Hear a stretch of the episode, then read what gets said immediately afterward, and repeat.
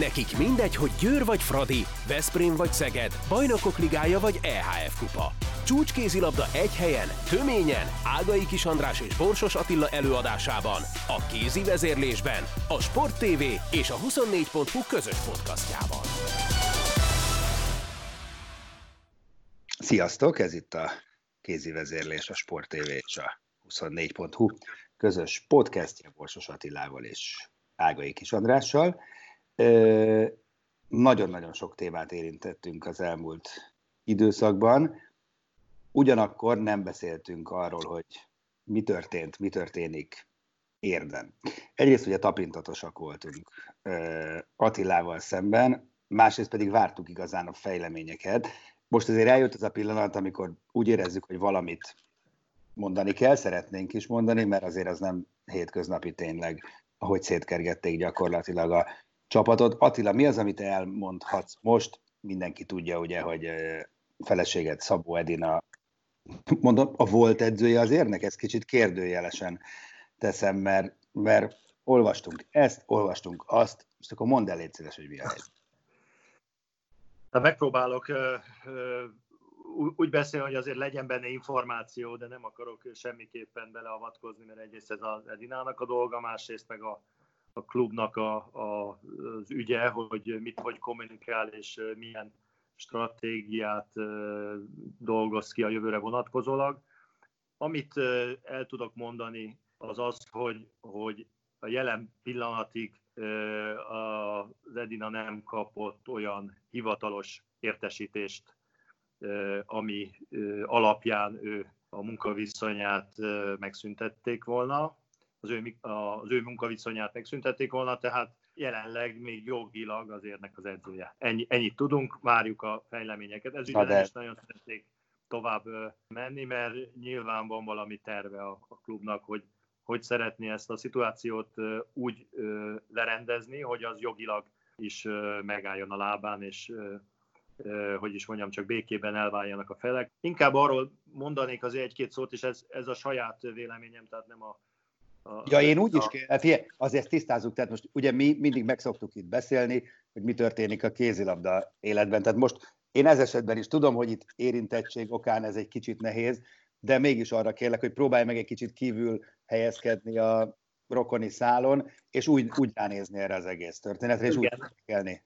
Igen, ezt, ezt, erről szeretnék egy, egy gondolatot azért elmondani, ugye én azt hiszem, hogy, hogy amit a polgármester úr a különböző nyilatkozataiban, meg bejegyzéseiben a Facebookon elmond, hogy ez a fajta finanszírozása a klubnak a jövőben nem fog működni, mert nincs elég pénze a, a városnak rá. Azt hiszem, hogy ezt, ezt el lehet fogadni. Felelős városvezető nyilván el tudja dönteni, hogy, hogy mire költi a városnak a pénzét. Ami számomra egy picit érthetetlen, és, és őszintén szólva elfogadhatatlan is, hogy ezekben a, a megnyilvánulásokban sokszor az érződik ki, mint hogyha az, hogy ez a klub mennyibe kerülne ennek a működtetése, hogy a játékosoknak a, a, a bére, meg a különböző költségek, ami a, a első csapatnak a, a működéséhez kötődik, hogy ezek elrugaszkodottak a, a realitástól, és, és minthogyha ezért a játékosok vagy a szakvezetés lenne a felelős, hogy, hogy ez ennyibe kerül. Tehát azt mindenképpen el kell mondanom, hogy, hogy az érdi csapatban sem a költségek, sem a játékosoknak a bére az egyáltalán nem volt elrugaszkodva attól a piaci helyzettől, amit a magyar kézilabda bajnokságban tapasztalunk, és különösen nem attól az elvárástól, amit ettől a csapattól a, a városvezetés vagy a tulajdonos elvár. Tehát ez... Jó, igen, ettől még ő sokalhatja, tehát nem. De szerintem azért, és most akkor hagyd legyek egy kicsit az ördög ügyvédje, tehát aki nincs benne a magyar sportéletben, különösen ugye a TAO-val érintett sportágak finanszírozásában, meg ugye a, a pénzügyi lehetőségekben, azért azt el tudom képzelni, hogy az sokkolja időnként egy-két összeg, ami nem csak az érdi kézilabdázóknál, úgy általában jelen van fizetés címén, és amiről most egyébként azt gondolják, hogy ez jelentősen csökkenni fog itt a veszélyhelyzet után majd. Hát én, én ezt nem tudom megítélni, hogy ki mit mond, meg kit mi, mi sokkol.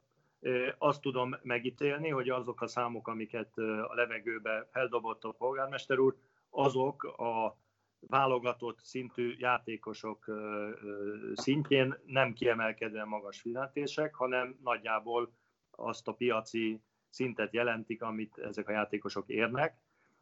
De minden esetre az nem a játékosoknak a hibája, hogy úgy mondjam, hogy ennyibe kerülnek. Tehát ezt, ezt nem szabadna az ő szemükre hányni. Persze, persze, amit, persze. Amit még mindenképpen elmondanék, hogy hogy azért ez egy nagyon speciális klub, hiszen egy százszázalékos önkormányzati tulajdonban van, és ebből kifolyólag a tulajdonosoknak, illetve a tulajdonosnak, a városnak a felelőssége az, hogy finanszírozza ezt a, ezt a KFT-t. Tehát, hogyha úgy ítéli meg a, a tulajdonos, hogy ez sokba kerül, akkor mondhatja azt, hogy nem finanszírozza, csak ugye ez az ő döntése, és hogyha azt akarja, hogy ez a csapat magas szinten tevékenykedjen, akkor más finanszírozást kell rá találnia, és ez pedig szintén az ő felelőssége, mert senki mástól nem várhat pénzt, azt a tulajdonosnak kell előteremtenie, akár a szponzorok révén is.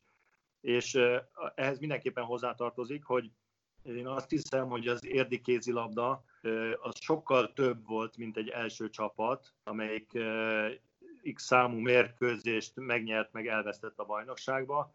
Ez egy védjegye volt ennek a városnak, Magyarországon, meg nemzetközi szinten is, és ezt kívülállóként is mondhatom, hogy borzasztóan szerették az emberek a csapatot, meg a lányokat, és ezért nagyon-nagyon nagy kár, hogy ez így végződött. De hát hangsúlyozom, hogy, hogy ez a tulajdonosnak a, a döntése, de az, hogyha ő úgy gondolja, hogy túl sokat költöttek és nem volt elég bevétel, azt viszont a, az önkormányzat által, mint százszerzékos tulajdonos által kinevezett ügyvezetésen kéne számon kérnie, nem a játékosokon.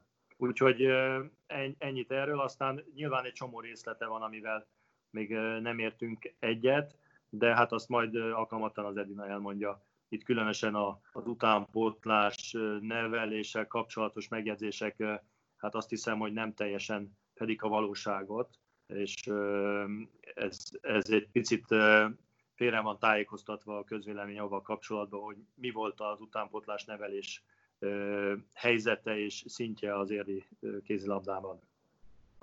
Várom azt a kézivezérlés extrát, amiben majd Edina lesz a vendégünk. Azt nem tudom, hogy te vállalod-e azt a beszélgetést, vagy azt passzolod, azt majd... Ne, azt szerintem jobb lenne, ha vele folytatnád, de, de hangsúlyozom, hogy, hogy itt nem arról van szó, hogy, hogy bármiféle sértettség lenne. Itt arról van szó, hogy egyik oldalról megfelelően le kell zárni egy olyan jogi helyzetet, ami, amire megoldást kell találni. A másik oldalról pedig azt hiszem, hogy az Edinát is az vezérli, hogy, hogy valahogy jó legyen annak a, a klubnak, annak a, a szervezetnek, amire azért tíz éves munkáját hát petszolta bele, és, és gyakorlatilag a szakmai felépítés ennek az egész klubnak, az a, az a Rácz Mariannak, meg az ő, ő szellemi terméke, tehát nagyon nehéz azt látni, hogy ebből, ebből semmi nem lesz a jövőben, és teljesen egyelőre kialakulatlan tervek szerint fogják a, a jövőt ki, hát összerakni, vagy nem, nem tudom, hogy mi, mi lesz igazából a stratégia.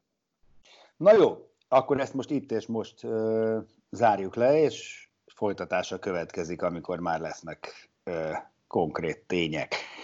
Beszéljünk egy picit uh, az Európai Kézilabda Szövetség azon állásfoglalásáról, hogy ők ragaszkodnak ahhoz, hogy maximum egy szabad kártyát kapjon egy ország. Ugye ez nagyon régen téma már, most főleg így a bajnokság ilyeté lezárásával a bajnok mehet, és tudjuk, hogy egy helyünk van még ebben a pillanatban, mint minden más országnak.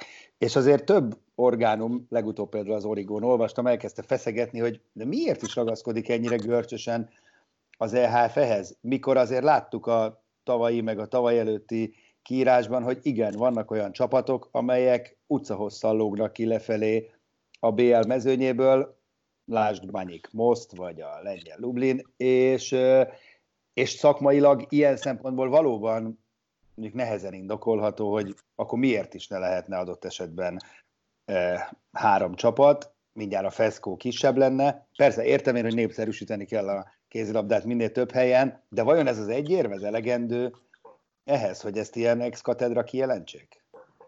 Hát szerintem elegendő egyébként, mert az Európai Kézilabda Szövetségnek azért nyilvánvalóan az egy alapfeladata, hogy a kézilabdázást minél szélesebb körbe, minél érdekesebbé tegye minden országban.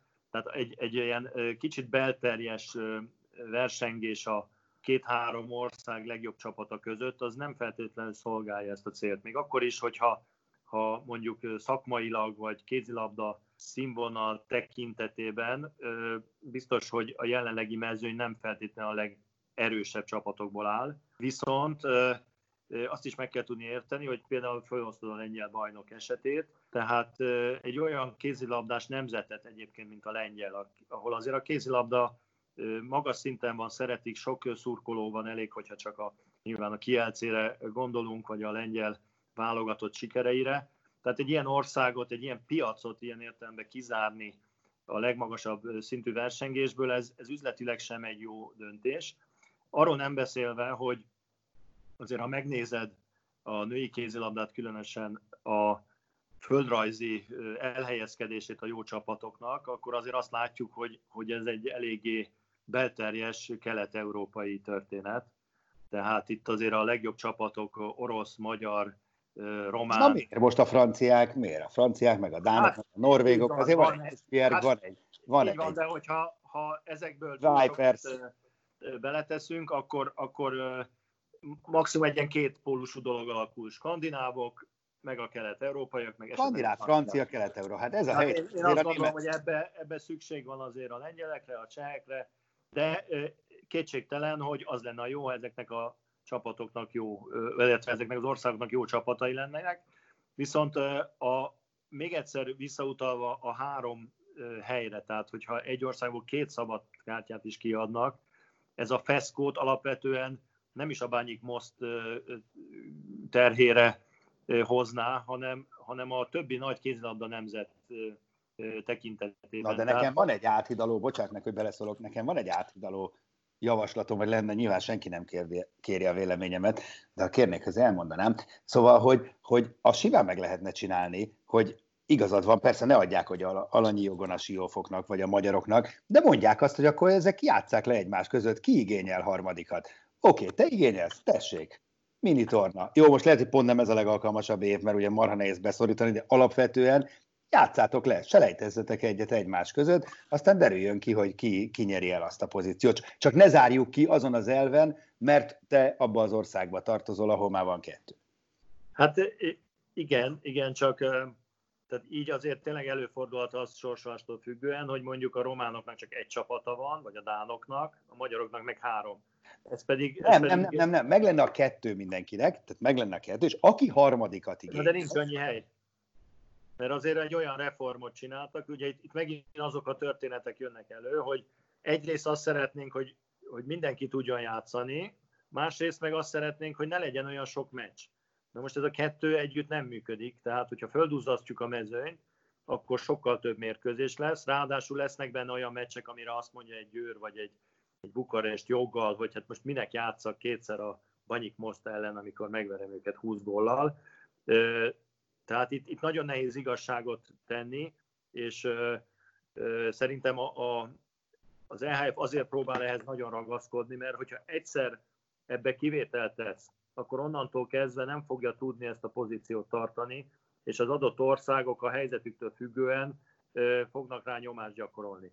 És még egyszer visszatérnek arra, hogy a, tehát ez a helyzet, ami Magyarországon ele, előállt, a Fradi és a, a Siófok tekintetében, ez egyes egyedül kizárólag a Magyar Szövetségnek a, a döntése miatt van így. Tehát ehhez az európaiaknak semmi köze nincs, se a szövetségnek, se a többi országnak, hogy egy ilyen felemás helyzet alakult. Ez jogos, ez igaz. Ugyanakkor valóban ez egy döntés kérdése, hogy szeretném-e, hogy a bajnokok ligájában a legerősebb csapatok induljanak, vagy azt szeretném, hogy így szétszorom területileg, és akkor lesz, ami lesz, benne van a 20-25 gólos különbség. Na most, akkor, gond, igen? Mond. Gondolj abba bele, hogy mondjuk megadjuk ezt a helyet, és akkor a románoknál ahol ugye nem tudom most pontosan, hogy fejezték be a bajnokságot, de ugye ott a Völcsa és a, a Bukarest között gyakorlatilag teljesen egyformán álltak, és az egyik bajnok lett, a másik nem. Na most, a, a, hogyha ő nem kaphat szabadkártyát adott esetben, mert, mert nincs elég, ott aztán tényleg egy varomi igazságtalan helyzet van.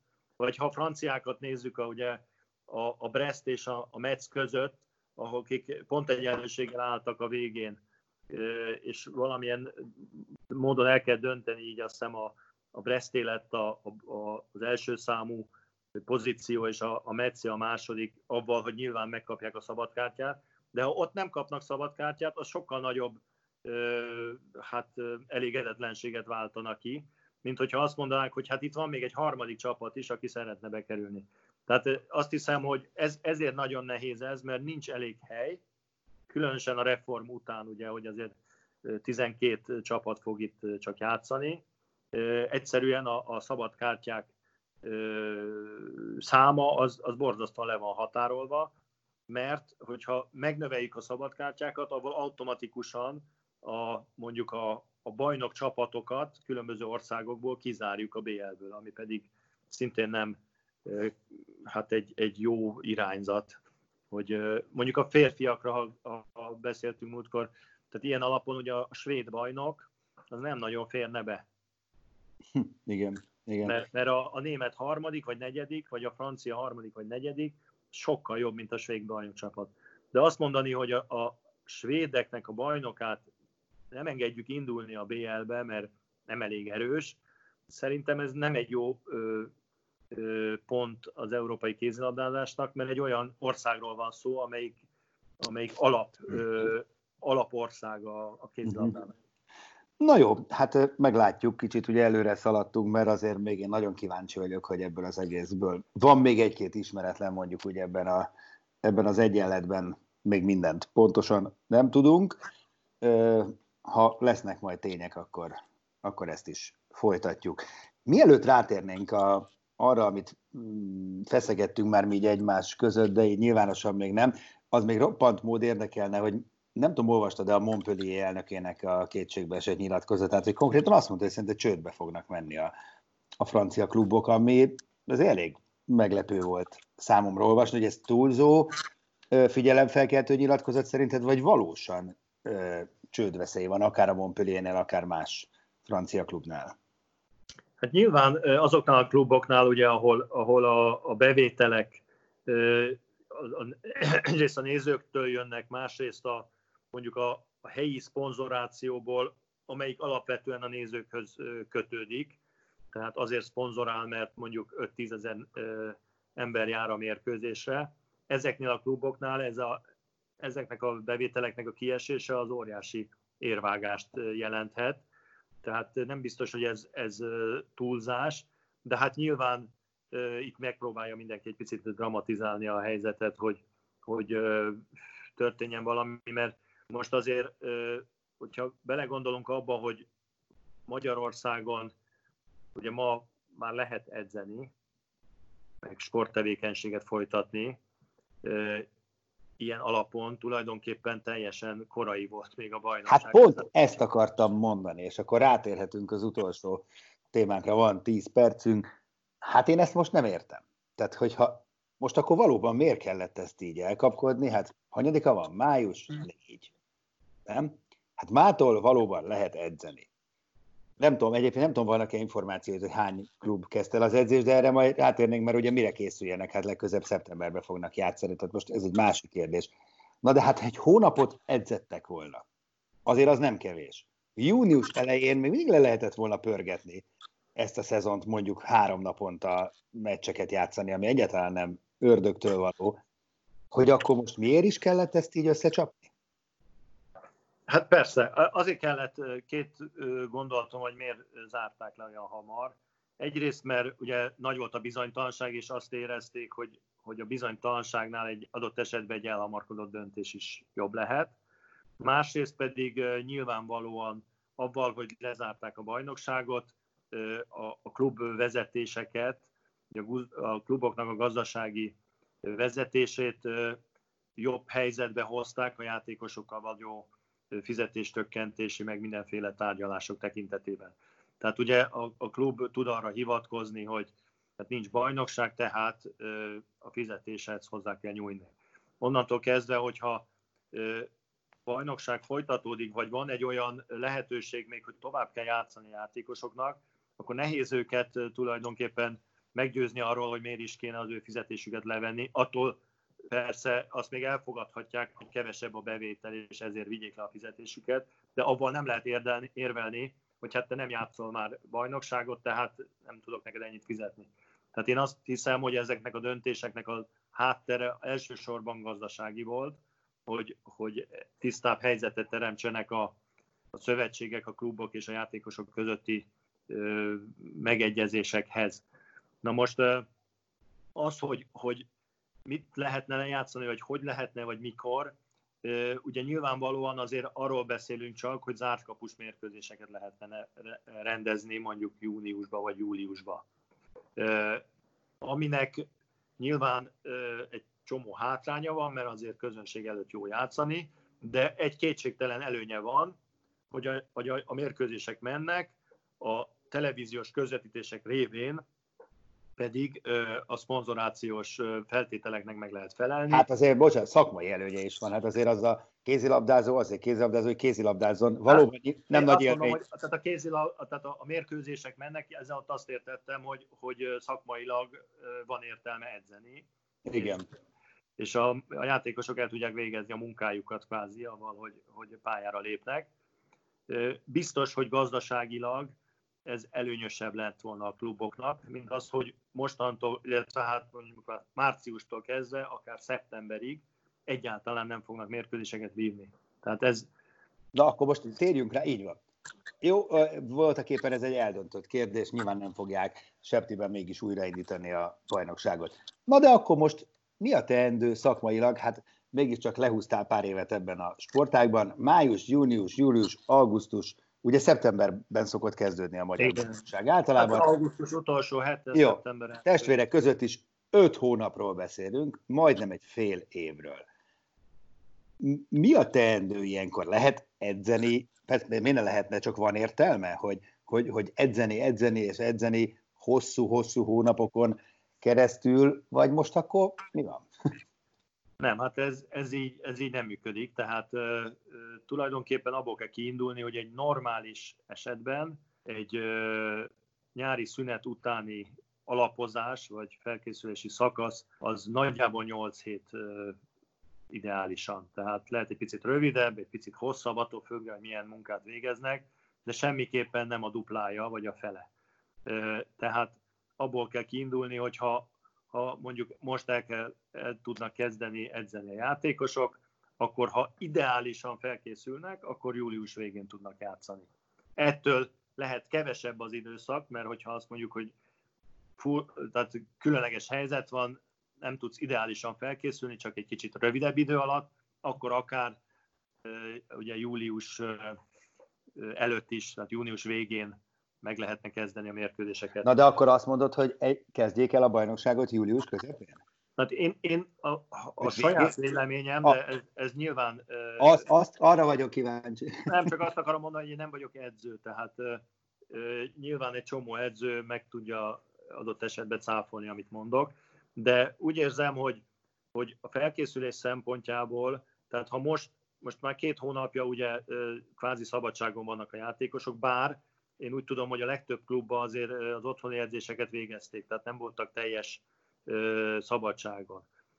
Én azt gondolom, hogy most még kell nekik adni két hetet, hogy most már teljesen szabadságon legyenek. Nyilván a házi edzéseket végzik, mert az, az tehát egy, egy profi kézlabdázó a mai körülmények között az nem állhat le teljesen, ez, ez nonsens.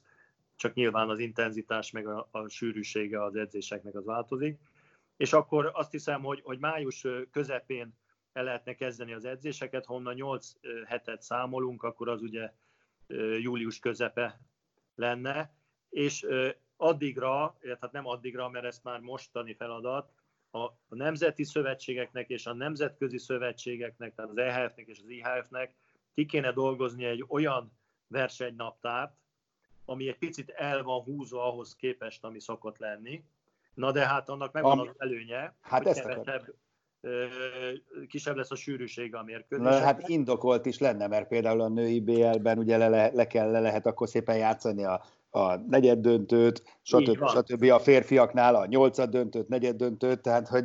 Így van, tehát a, a, a mérkőzés szám egy lehet, hogy picit növekedne, de mondjuk hosszabb lenne a szezon másfél hónappal, amit szerintem azért kezel, kezelhető. Hát, arról mert, mert mi, a, mi a másik verzió? A másik verzió az, hogy azt mondjuk, hogy elindítjuk a bajnokságokat, ahogy szoktuk, a nemzetközi menetrendet, ahogy szoktuk, szeptemberben, és akkor viszont az a helyzet, hogy, hogy akkor megint két hónapig most mit csinálnak a játékosok? Hát persze, persze, persze. E, e, erre vonatkozott. Nem, nem tudnak egy három hónapos felkészülést csinálni.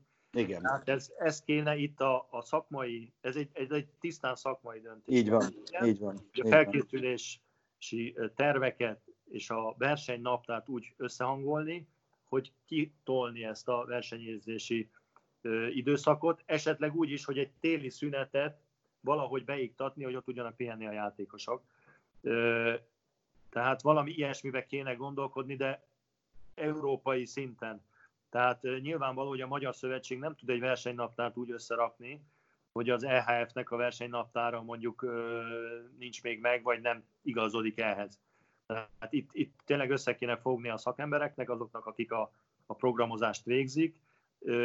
Azt gondolom, hogy a játékosoknak a képviselőit is ebbe be kéne vonni ebbe a gondolkodásba, hogy a játékosok is részesen lehessen azoknak a döntéseknek, amik most itt fognak születni a, a versenynaptár tekintetében, de mindenképpen valamilyen olyan megoldást kell találni, ami alkalmazkodik ehhez a helyzethez, és nem tudjuk azt mondani, hogy hogy jó, hát akkor még ezt a két hónapot hagyjuk, aztán majd elkezditek az edzéseket július elején. Ez Igen. szerintem ez, ez sem anyagilag, gazdaságilag, sem szakmailag nehezen követhető lenne a játékosok számára. Tehát igen. Hát nagyon-nagyon-nagyon érik egy olyan kézi vezérlés extra, amiben a Magyar Kézeből Szövetségtől valaki beszélget velünk, mert annyi kérdés van, és olyan sok mindent lenne jó megbeszélni. Azt tudom mondani a kedves hallgatóknak, hogy most hétvégén eh, Abrok Zsoltal fogunk majd beszélgetni a Debrecen első emberével. Eh, ő lesz a vendége a kézi vezérlés extrának, és aztán pedig kísérletet teszünk, hogy a Magyar Kézilabda Szövetségtől eh, valaki a rendelkezésünkre álljon, beszélgessen velünk, mert tényleg érdek téma van az lehet, hogy egy több felvonásos opera lesz. nem tudom, de hát egyelőre... Én biztos vagyok benne egyébként, hogy az MKS-be törik a fejüket. Persze, persze. Azért lenne jó, hogyha ha, mert, ha, mert egy, egy csomó olyan ember van ott, aki, aki ezt tisztán látja, hogy ezt, ezt valahogy meg kéne oldani, csak aztán azért ez egy nagy összehangolást igényel az Európai Szövetséggel is, meg a klubokkal is, meg a szerintem a játékosokkal is. Tehát nem szabad azt, hogy a játékosok feje fölött történjenek itt megint a döntések. Egyébként ezzel ellen elég komolyan tiltakoznak is ugye a, a hát mert azért játékosok. Elvégre azért lássuk be, hogy mégiscsak ők a főszereplők, tehát hogy róluk szól ez az egész cirkusz, illetve hát tényleg ők játszák benne a, a főszerepet, ez ténykérdés. No, hát ez volt mára a kézi vezérlés.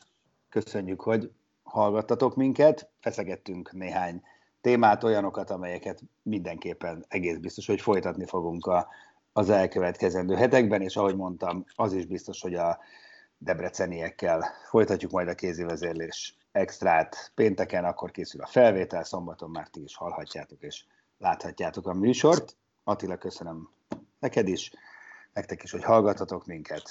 Jön majd a folytatás pár nap múlva. Sziasztok!